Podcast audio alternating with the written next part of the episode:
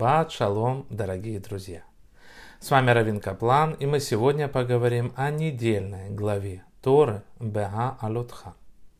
В ней, дорогие друзья, объясняются правила зажигания храмового светильника, семисвечника, миноры. Глава рассказывает о подготовке левиим к работе в храме. Мы узнаем подробности о порядке движения народа по пустыне и о том, где располагались при этом левиим, которые несли принадлежности мешкану.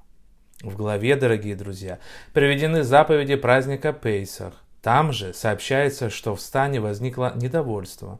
Его истинной причиной было желание сойти с путей, предначертанных Всевышним, а предлогом была усталость, воспоминания о якобы благополучной жизни в Египте.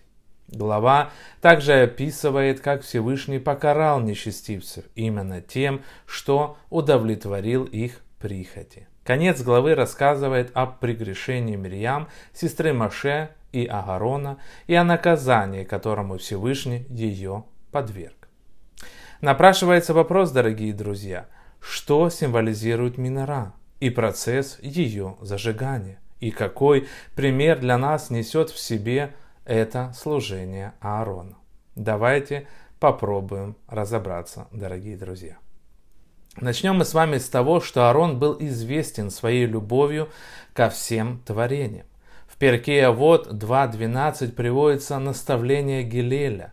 «Учись у Аарона, цени мир и стремись к миру.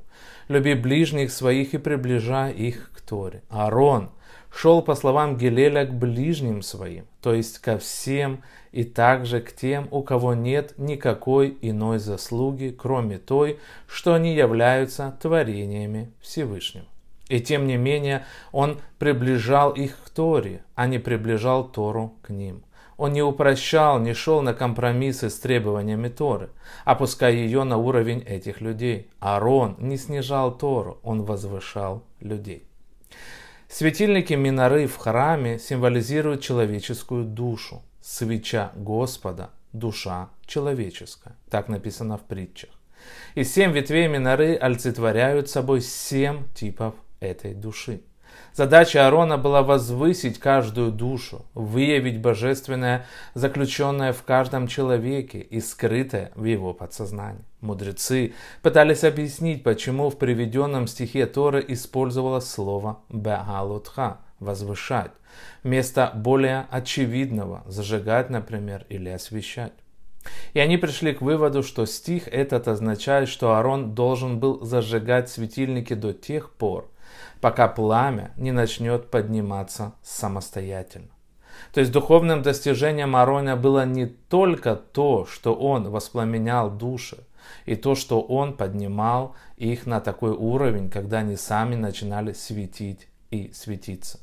Он не просто обзаводился учениками, которые зависели от его вдохновения, но прививал им любовь к Богу, которую они могли поддерживать уже без его помощи. Минура в храме имела семь ветвей, олицетворявших семь типов души, как мы сказали. И вот они, есть люди, которые служат Богу своими, своей любовью и добротой хесед. Служение некоторых в их страхе и строгости – это гвура. Есть и такие, кто синтезирует и то, и другое – это тиферет. Всего существует, как мы сказали, семь путей служения Богу. И каждый человек идет по одному из них, соответствующему его личному призванию. Но общее у этих путей одно. Все они исполнены огня Торы. В них пламя любви и свет правды, которые освещают святилище изнутри и оттуда озаряют весь мир. У храма была существенная особенность. Его окна были широкими и узкими одновременно.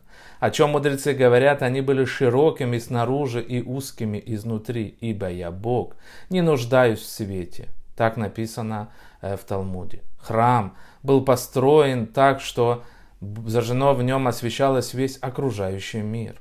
Источником этого света были светильники, души людей. И хотя каждая из душ уникальна и обладает своими особыми талантами, необходимыми для служения именно этого человека, все они объединены тем, что являются источниками света. Многие из нас, дорогие друзья, встав на путь духовности, делают ошибку, считая, что теперь надо отбросить все связанное с физическим миром. Но тогда зачем мы здесь? Когда мы говорим, что духовность находится над материей, то речь идет о том, что мы должны возвыситься над собой. Духовная работа – это подъем над эгоизмом и выбор в пользу бескорыстия.